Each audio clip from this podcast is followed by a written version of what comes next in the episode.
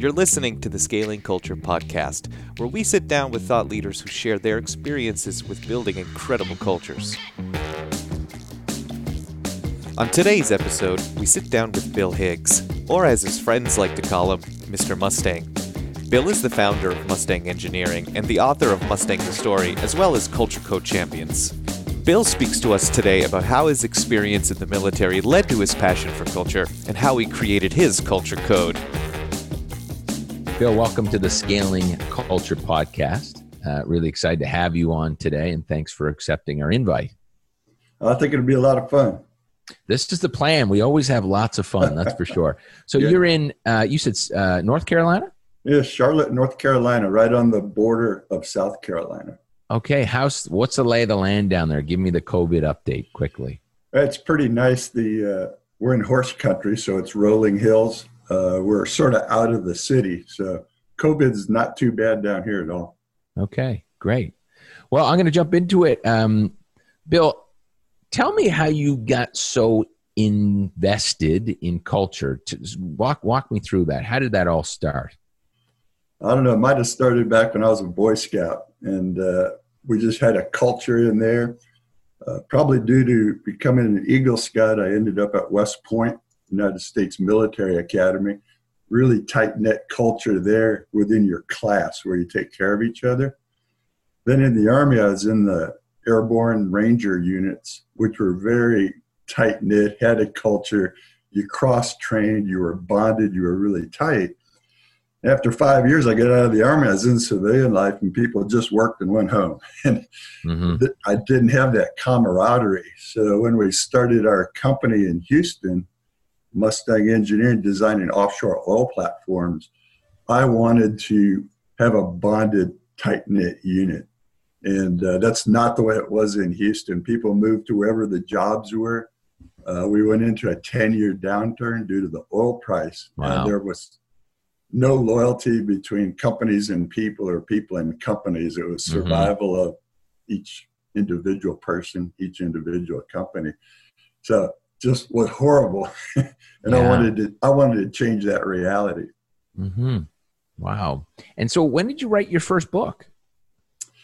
Well, took that company from 87 to 2008. We went from zero to uh, $1 billion in annual revenue, which wow. was pretty, pretty, crazy. We wanted to have a 35 person company when we started. Ended up at 6,500 and trained second and third generation. They took it to $2 billion four years later. When they hit 2 billion, then I wrote a book called Mustang the Story, sort of like our concept for starting the company, how we were going to be focused on a culture of people taking care of people whether that was the client or the supplier or the other people within our company called Mustangers. And then my kids beat me up. They said, Dad, that book puts people to sleep. Oh, wow.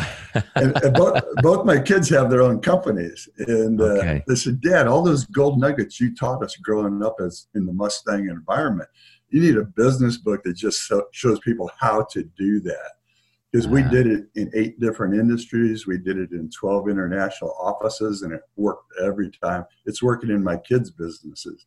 So that's where I did uh, Culture Code Champions Seven Steps to Scale and Succeed in Your Business. That came out in January. It's a Forbes Forbes Books author book. And uh, so I've got some pretty good backing of them uh, feeling that I'm an authority on culture you know, due to what we did in uh, right. keeping people together through some major downturns like we're looking at right now. We, we yeah. have those about every four years in the oil patch. Right. Yeah. Well, well, look, let's go to that book for a sec. So, so give us an overview of those steps, uh, Bill, if you if you will. Well, it, it's all about starts out with communication. So, first step is get communication going top to bottom in your organization do some outside activities, do some activities over lunch. One and, my, yeah. What's the number one thing to get that communication from the C level boardroom? If you, if you know, if you have a 15 layer company, it needs to go to a front line, or how do you, you know, how do you push that right down to the to the front lines? Well, what I found helped a lot is having activities. So one of my favorite ones is to do a paper airplane flying contest over lunch. Love it. And so I'd get a cross section of people to head that up. So I'd be busting the silos in the company between departments, get those people together. They would set the rules, they would publicize it. People would go home, they would build these paper airplanes with their families over the kitchen table. So now I'm trying to get the hearts and the minds of the family right, right. In, into the company. Then you'd have the competition, be lots of awards and things. You'd take pictures. One of the things I found in every downturn, the thing that spiraled downturns in the wrong direction was the coffee bar. People would meet at the coffee bar and they'd go, Oh, it's so bad. Hey, have you heard where there's a project in Houston? You know, where are they paying X amount? So a coffee bar being the internal coffee stand at the company or a coffee right. shop or no, right there within okay. the company on the floor. Right. And so what I wanted is my I wanted my sales and marketing people to do internal sales and marketing to keep our people. So they'd put up pictures of activities, announcing things coming up and put positive things up right. for people to talk about at the coffee bar. And then that positive attitude would go with them, even when we were in a downturn. Got it. So opening communications is critical. And then getting that sense of bonding. So in the Rangers, I was First Cavalry Division. You have a patch, you have a song, you have a hand sign. At Mustang, we even had a mascot, a blue horse mascot that people could wear to functions or whatever. Mm-hmm. Mm-hmm. But do those types of things and, and also do uh, swag. Uh, swag, which is like trinkets, hats, t shirts, things like that, would always go to clients. We made sure all that stuff got into our people and that toys got in the toy box at the house Right. And so you're just integrating the family. Again, it's subliminal, but the people are thinking, wow, we're they're treating us as important as they do their clients. And mm-hmm. that's when they start feeling that, then you're building that trust bridge that can really uh, take you to a new level. When you're treating your employees as as well as you would your clients. Right. right. And and we did it for everyone. So we would have some contract people, but mm-hmm. contract mm-hmm. people were included in everything they got bonuses, everything, just as if they were a direct hire employee. And people say, you know, why are you doing that for contract people? But they're working just as hard That's as great. everybody else. Uh, we didn't discriminate against them. Wow. That's excellent. And so, did this stuff, you know, it sounds like this would have started on onboarding. Is that when it begins? And how, what does the first day look like at, at your uh, company? Uh, Absolutely. Onboarding is totally key. We had what we called a new hire breakfast. So we would get a, a, group of new hires together, the founders, myself, and my partner. Top leadership would be at that breakfast, and we'd go around and ask them where they came from, what project they're on, what they're doing. And we would spin off of that to talk about our culture and what we were trying to do to have good communication and really work handoffs between people. And one of the things we always asked, and I call this Operation Horse Thief. And horse Thief? Horse Thief, because we were a okay. Mustang, we're a horse company. Oh, yeah, so, yeah, yeah. So we had Operation Horse Thief. We would say, who are the five best people that you know in this industry? And we get that list from them, and that would go on our list of horses that we wanted to go steal because obviously they would have our DNA. They would want to work the way we work. Right. So if you think about it, a lot of companies, HR's sorting through resumes and identifying people. When I was 100 people strong, I had 100 people looking for the next Mustanger. When right, I was a right. thousand people, I had a thousand people looking for the next Mustanger and identifying them. Wow. So in terms of being able to scale a company, think of the power of that when all of a sudden you hit a bunch of work and you say, hey, pull out the stops. We need 80 more people, I could get them and I could get them where they're already have our DNA coming in. They'd Huge. have the DNA, they'd have the relationships. They would right? know somebody, somebody would be bought into bringing them in and introducing mm-hmm. them around. And so it was very positive right from day one when they would start.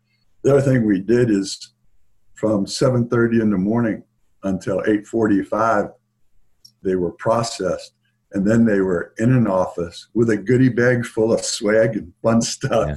with their computer with the project they were on and they've been introduced to their team and they said it just made their head spin normally they go into a company and you sit around that was day one bill correct Yeah, the first four two hours. Oh yeah, beautiful. So, uh, way different than sitting around for four days waiting for somebody to give you something to do. Yeah. And what was some of the ROI you had w- with these uh, activities? What, what was the, the, direct return that you saw? You talked about, you know, having a someone who was a champion and, and would help you recruit. What are some of the other ROIs that you saw, return on investment of, of these types of activities? Well, the, the reason I call the book Culture Code Champions is you need a champion for each one of the steps to help implement it. And what happens is you now are getting intentional about creating your culture. In Houston, the turnover annually in engineering firms and supplying companies was about 45%.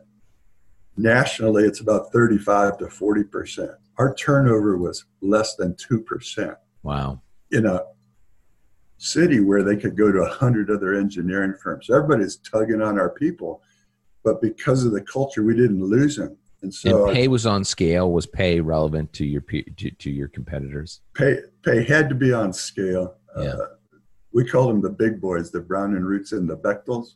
So we had to pay even or, or a dollar more a year because people right. would compare W-2s at the end of the year. Right. So definitely competitive, but because of our efficiency and how we work, we had four times the bottom line profit. So most engineering firms were about four to six percent bottom line profit. We were 20 to 22 percent bottom line profit after giving bonuses and taking care of people. So that culture translates right into the bottom line because you're not having the turnover, you're not having the inefficiency. And due to that communication, we could do projects at a lower cost. So even though our rate schedule was the same, our actual cost to the client was less than our competitors. And our projects got out ahead of schedule. So it just it starts to feed on itself. And that's why we grew from three people to 6,500. And Bill, let's go a little deeper there. Was that because your people were more engaged and so they were producing greater results? You didn't have the turnover, so there wasn't this messy handover when when when an employee left and had to hand the project to someone else. Break that down for me a little bit um, on why you were able to be so uh, efficient and and profitable. Well, if you look at uh, even though we used our Operation Horse Thief hiring method, we still had a bell-shaped curve of people. Mm-hmm. So we're in the Houston market, same as the hundred other engineering firms. You have a bell-shaped curve of people, some low performers, some super performers, and a bunch of people in the middle. Yep. And all our culture did is we shifted that curve a little bit to the right, to a little bit higher performance from every person. So every person was contributing a little bit more than they did when they were at Brown and Root or Fluor or Bechtel or one of our competitors. Right. And so that's shifting that curve by having better communication. So I say we built the whole company on good handoff. So anytime somebody's handing something to another person, we wanted them to go learn that other person's job to some extent where they understood how what they gave them would be used. That way they could make it more digestible to them right the first time. That was the whole focus. If we could get it right the first time and not redesign, redesign, mm-hmm. Have problems in purchasing, we would be the better mousetrap. And so it was all on the, the handoffs. That's great. And so, how did you sustain it? You talked a lot about first day, the things that would happen. How, what else? What other activities would you do to continue to bring your culture to life and sustain a, a strong culture? I think that one of the watershed moments is we went 10 years of a downturn in the oil price, and clients would not let us put a new high school or a new college grad on their project. They only wanted experienced people wow. because they knew that's about what they could get. So I started a Young Guns program, and I just started hiring people, high school, college graduates I would get a little creative on the resume as to what they had done as interns or whatever to show some experience. And that Young Guns program started out with 10 or 15 people a year.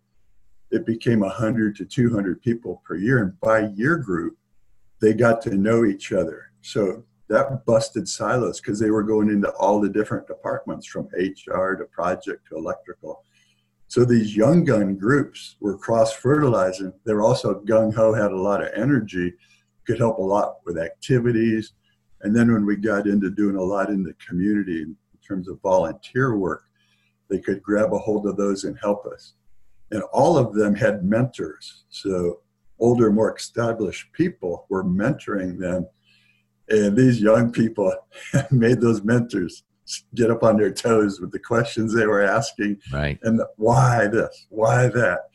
And it just uh, that's what helped sustain us when we retired in 2008 young gun people were in charge of everything from ceo down people right. who had gone through the young guns program were in charge of everything taking it from 1 billion to 2 billion what, what were some of the traits of these, you know, called super performers, people that obviously uh, helped you separate yourselves from, from the competitors? What were they doing versus the, these B and C players? What were the super performers doing? I think I always say I wanted people that are other oriented. And uh, we used a term, we said making heroes. We wanted everybody to be making heroes of the people that they work with within the company but then also making heroes of the suppliers. So give good information to the suppliers to where they can get it right the first time. Mm-hmm. And then make heroes of your clients. So get the information out of the client, figure out what's really driving their success, and make sure that we deliver that. And so the super performers were other oriented.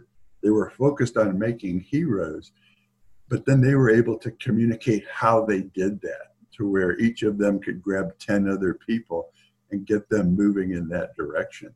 So it was top to bottom leadership. Mm-hmm. We had we, we were building leaders of character way down in the organization.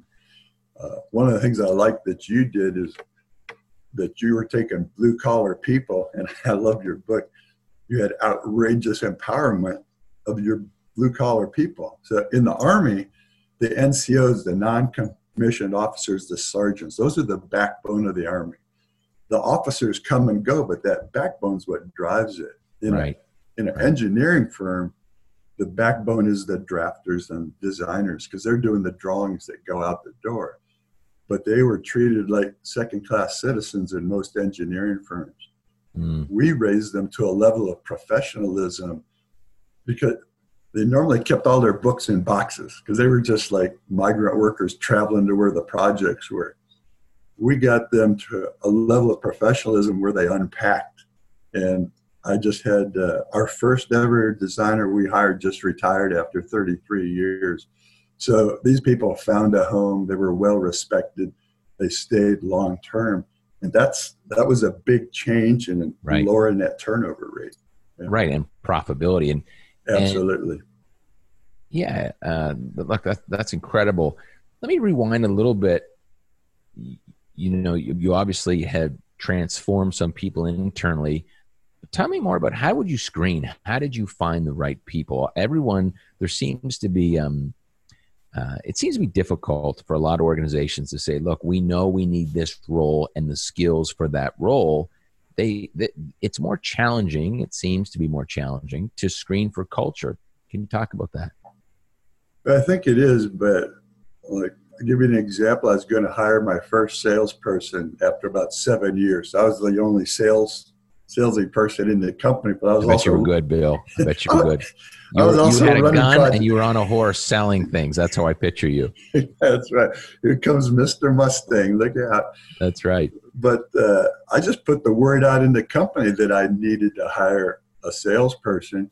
And one of my top project managers came and said, Bill, I've worked with a guy for 15 years at this other company. Uh, he's been let go, and he would totally fit in with this company. Uh, interviewed him, hired him, stayed 22 years, went so tell, from, Bill, from sales into contracts.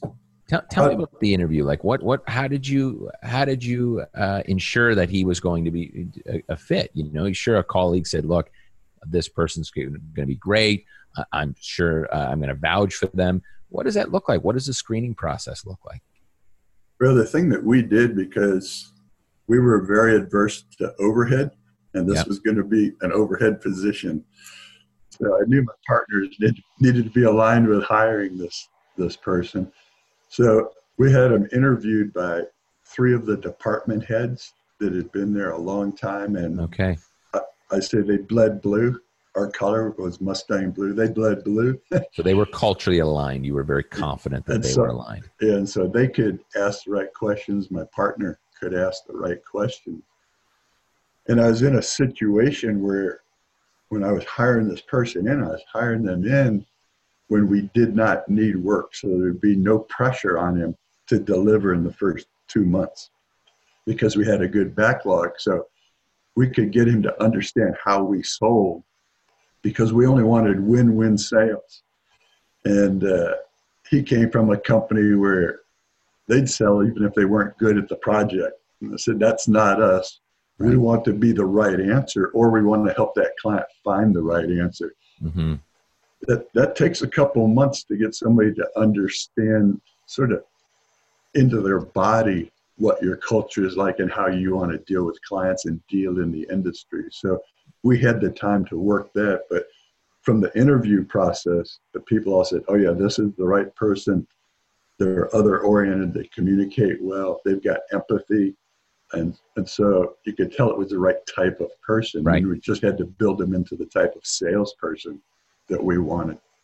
And did you have a set of values um, back then? Did you have three to five core values with sub language? How did how what was the foundation of the culture? But we had a vision statement, and our vision statement would actually work in any company. And our vision statement was our quest is to embody a culture that inspires super motivated people to make heroes of clients, suppliers, and other Mustangers. So it was a quest. Like we're never going to be done with this. We're always going to be trying to create this culture. And we're thinking that we only have super motivated people. And if right. that doesn't match you, people actually wouldn't last long. It was a self cleansing culture Okay. If the person couldn't get on board with that, couldn't produce, wouldn't communicate, couldn't become a hero. It, uh, it didn't. Upper management didn't have to clear them out. they got right. cleared out down at the level where they were. But then the making hero, hero heroes was right in it, and so you would hear that term throughout the company. And then we did have a set of core values. Uh, when we did the core values, so my partner and I were there from the beginning when there was no work. so we have a lot of scars from yeah. the startup. When we did the core values, there were like 20 words up there, and we boiled it down to like six. And what bugged my partner and I is the term or the word innovation was not selected by the management team. And so, so we preempted them and said, uh, "We're at an innovation. You guys may not understand it, but we're innovating across the industry with our culture, and that's our key differentiator. Right. But it surprised us to hear six years in, uh, people had already lost sight of what we were like in the first two years, and so mm-hmm. that made us realize we we've got to keep telling that story and keep people. I call it lean and mean. That's sort of an army term, but stay lean and mean in a good time, so that we never went down. We went through 12 downturns and we never went down with the industry. So. And so, you know, look, it sounds like there was a ton of change, huge roller coaster ride, you know, awesome. um, yeah. in that industry. How did you create a culture of change where people knew, oh my goodness, whether it was every three years, four years, big changes coming? Some, you know, change is one of the hardest things to bring people through. How do you create a culture of change? We call it, we had a term. So you'll see I've got a lot of one and two word terms. I love it. And this one was Mustang Motion. We called it the Mustang Motion. Uh, we had a song sung to the locomotion. Can you sing it for us, Bill? Everybody's doing a brand new dance now. Look at you go. Come on, baby, do the Mustang motion. We had a dance and everything. But we moved people all the time. Every two or three months, they're moving offices. It's changing. We went from manual drafting to computer drafting. Imagine the change in teaching your people to go from manual drafting to computer drafting. So, how do you build that in the culture? How do you get people to embrace that huge change? These are massive changes. Well, we got them so used to change, changing the team they're on, changing the people they're working with, changing the environment where they were, that when big changes would come, they would really just laugh at them and crank right through it. So we were in the offshore oil industry, uh, very tough because they're drilling wells while you're designing. And I remember one project, they're drilling a new well and it changes the whole process. We need different equipment things and, and we're into piping in the fabrication yard. Wow. Normally you would shut that job down for three months, re-engineer it, and then get started up and you'd have a six month delay in the project. Right. We got the team together, worked over a weekend, had the process figured out. By Wednesday, we had ordered the new equipment from people who were already supplying stuff. Two weeks later, the drawings were in the fab yard we didn't even slow down, didn't change the end date wow. for the client. But most people would have just frozen. Our people said, oh, it's a change. How do we crank it through? And because our suppliers and our clients were included in our team, mm-hmm. we could just make it happen. Right. But it's like you have to create, I think from the top, it was top to bottom. People were always moving and we would not let them build turf. There was no turf building in the company. And we were very transparent so the communication channels can be power channels in a company. Mm-hmm. We broadly communicated. We were down in with the people. We were at the activities with the people. They could ask us anything. They could ask leadership anything. And I think one of the things that would happen during the onboarding process, old time Mustangers would tell the new people, most of the time when management says something, you figure out what the opposite of that is, and that's reality. Right. Is, it, is this is a different type of company? If management says this is the way it is, that really is the way it is. Right. If we saw a downturn coming, we would tell the people. Very hey, transparent. Yeah, we see it coming. This is what we're doing to get ready for it. You need to do your part to get ready for it. Right. Right. So, so transparency sounds like it was key here. Was you have the same information we have. Yes, and oh yeah, and by being that way, you you never had to worry about what you had told somebody in the past because no matter what right. the situation was, you're going to say the same thing and react the same way. So there, there's no like politics in our body, and therefore there was no politics really in the body of the company. You know, it was interesting. I uh, had spoke to Holly Delaney, who's on our board. She's the uh, director of HR at Zappos, uh-huh. people and culture over there. And she said when they go through big change, the leadership, um, there's two things that really stood out. One, uh, instead of you know standing up over everybody, they really sit down and get to their level. Uh, and the second thing was they talked about what they were transparent about the message, but but started with what they were concerned about. They they they brought their own fears to the conversation. I.e., we're heading down this path, but here's also what we're nervous about. Here's what here's what I'm thinking about. What's keeping me up at night. I, I love that. Um, would you say that's too far, or would that be in line with uh, with how you would uh, push out that message? Well, I think that's really important because it's lonely at the top.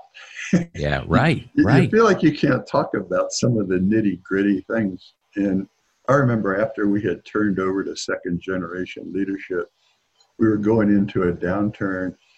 And at that point, I'm just attending the meetings to watch and listen and the, the new head was talking about how bad this downturn was going to be and we're going to have to let go of this and do this and do this and it was all like i call it debbie downer right. the way the way he was talking and so afterwards i got with him and i said hey those things that you said are true but it's how you present it you can present it from a positive standpoint or you can present it as a negative. and your job as the leader is to be trying to spiral people up. Right. So if nothing else, you're going to get them to neutral. But if you're spiraling down, they're going to go down further than wherever you are. they will follow the leader down. And it, it was very interesting to watch him change over the next three weeks. And then the CEO after him was a lady, Michelle McNichol. And she'd been in the company 20 years had come up from project engineer all the way up to CEO. And when she went into a downturn, it's like she knew it. It, it was in her bloodstream. And how she went into it, how she set it up, how she talked to the people was the way my partner and I did it. And it was, hey, I'm, I'm going to be positive. Here's the positive steps we're going to do. Here's the actions we can do. You be looking at what actions you can do to change this outcome. Right, and, right. And I think that's a key thing, similar to what, what you were saying. Hmm. Uh, oh, a few other questions. I wanted to talk to you. One of your um, messages in your book, one of the seven steps, is use hard copy communication. Can you tell us more about that? yeah, everybody's in this digital world and they think yeah. that you don't really need hard copy anymore. Uh, one of the things we had was like a two foot by three foot calendar with Mustang at the top and a pencil that you could write and plan on. Those calendars went out to clients, suppliers, and most everybody at the company hung one up in their office. It had the big blue horse on it. The clients would plan major projects on those calendars. Our competitors would come into their conference rooms oh, wow. working on a project, and they're all planning on a big blue horse calendar. Oh, and great. I had other sales guys call me up and say, Hey, you're killing me. I was in a client's office, an 8 by 10 office, and half the wall is covered with your calendar. Oh, I love it. But hard copy works. But the biggest thing we did is the monthly newsletter that we did, we sent it to the house. So ah, many people do a digital newsletter, send it out. Great.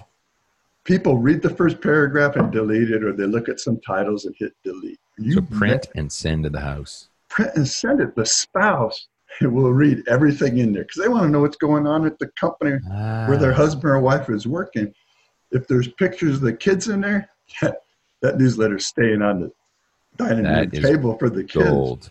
That but is it, gold. But it also showed things that are coming up. So it's, hey, we want to go to that skating party.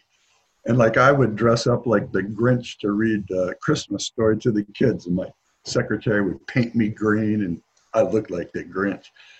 But that became like an annual thing, and the families would want to go there.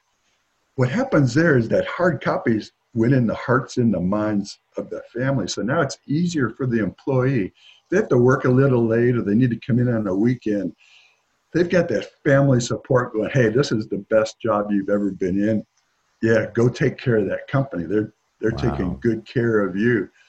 But hard copy, and then the other thing is swag, like the trinkets and things, the toys that we would hand out at birthday parties we called it the, the Mustang Fairy would come around at two in the morning and just put things on people's desks out of the blue. So they come in in the morning. And what I wanted to do is put a smile on a person's face and create a memory. So mm-hmm. they walk in in the morning. Maybe they're not, didn't have a good morning getting the kids off to school. And here's this cool thing on their desk out of the blue, puts a smile on their face. They're taking it home to the kids or their spouse that night. They're talking about what happened at work. If you can create those memories through activities or whatever and put smiles on people's faces, that's spiraling attitudes up. And it's just infectious. It, it works. I love it. So it sounds like surprise as well as incorporate the family. I think we always just see what's in front of us, i.e., the employees, and in some cases take for granted the broader the employee's family, what's behind the curtain. I love that. That is but, uh, but that's that, great. That newsletter gives you just that that touch. That's right. All the yeah. time, continuous touches. Right? Yeah, that, that's great.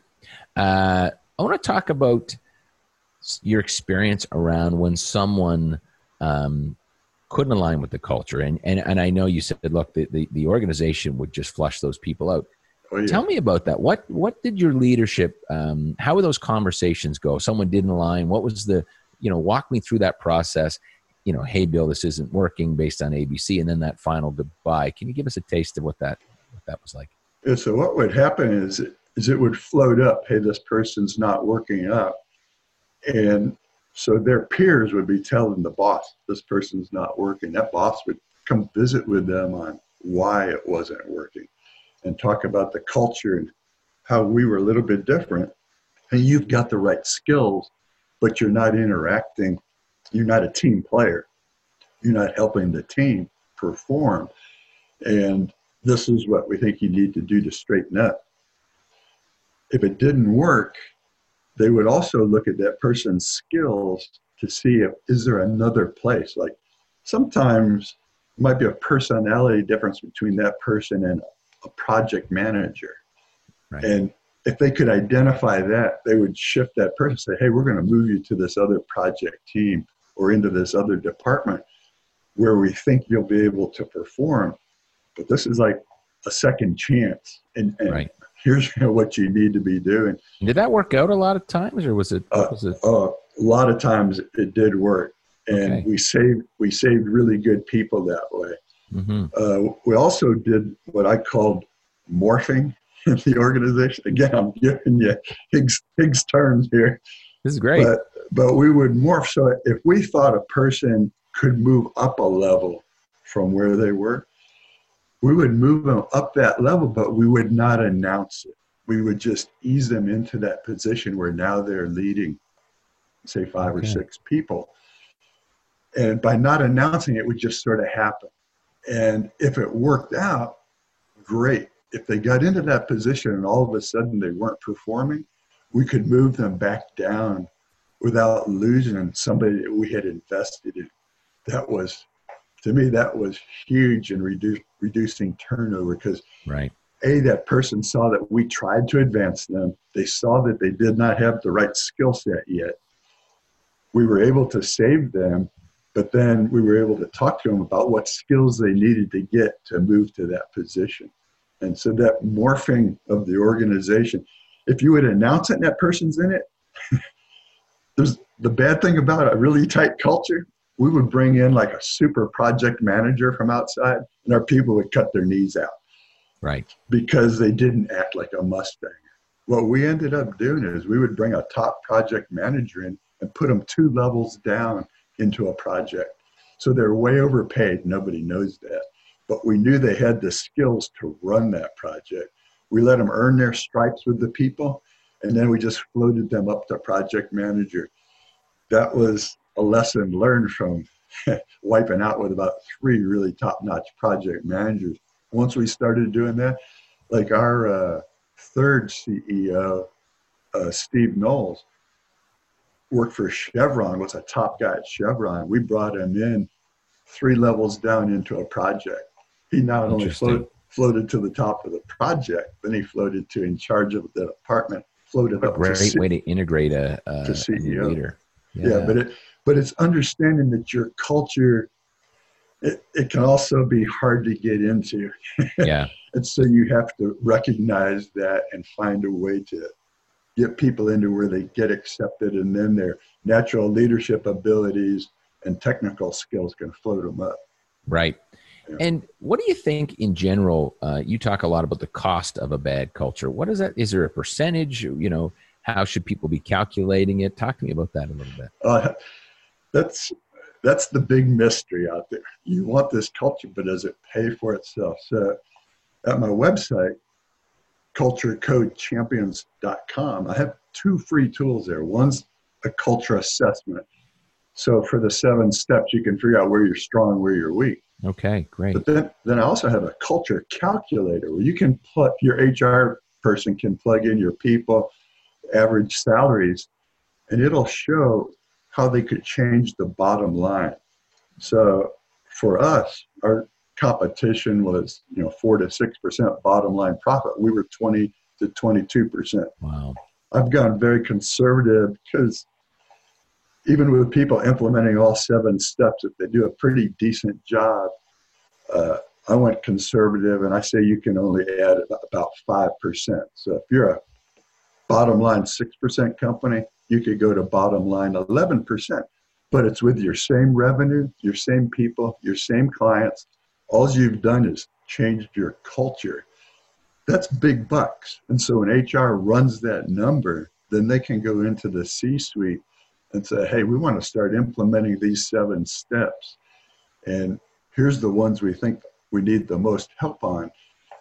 And these culture steps are super cheap. There's like almost negligible dollars. It's right. more getting people to put the energy in and focus on it and, and get engaged. So it's right. not a big dollar thing, but it's a big be working on it, creating these habits in your daily routine. Consistency, right?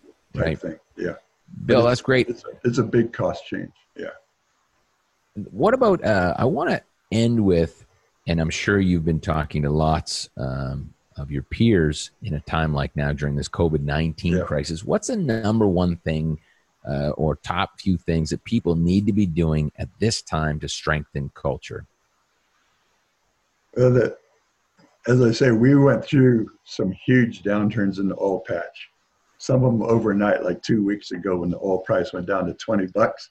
Right. In Houston right now, that's blood in the streets. I mean, hundreds of companies go under when that oil price happens like that. What what I try to do, and everybody's doing the first two steps of Culture Code Champions right now. Their bosses are communicating well with their people. They know their families. They know what's going on. So the communication is there, and there's more of a bonding than there's ever been. Hey, we're holding hands. We're going to get through this thing together. Right. Well, what we did in every downturn is you're trying to plug all the holes in the bucket. Okay, so you have revenue coming in into the bucket, and there's holes in the bucket. Same in families, you got holes in the bucket. Everybody's plugging those and trying to conserve cash, whether it's in your family or in your company take notes on those. We took notes in downturns as to what we did to survive them. We cross trained people so that we could work with fewer people. Right. So when we came, when you come out, okay, you've done step one, step two of Culture Code Champions. Now, Ed, while you're here and you're prepping to come out, identify how you're going to do the other steps as you come out because everybody's going to be listening to you. Everybody's going to want to put that company back together. This is the opportune time to change your culture to where you want to go. There won't be a better time. And that always happened to us coming out of downturns. We were very strong, and then you're starting to hire and you're starting to scale up. But you're bringing people in, and what we called it is how do you stay lean in the good times? we weren't opening those holes in the buckets when we came out of the downturn. Right. And so when we hired people in, none of those frills and funny things were happening. We stayed lean in the good times. So the next downturn, we didn't go down. We would go flat, but we wouldn't go down. I, I call that no fate leadership, but it's it's all habits. You've got to create the habits. Culture is the big driver on those habits. And I, I think people are in an opportune time now over the next two months to set up for coming out. Great. Look, that has been incredible. Uh, Bill, thanks for your time. Uh, Bill Higgs, uh, author of Culture Code Champion. Uh, and thank you so much. Um, we, uh, we really appreciate your insight, your experience, and your thoughts uh, in today's podcast. Thanks so much, Bill.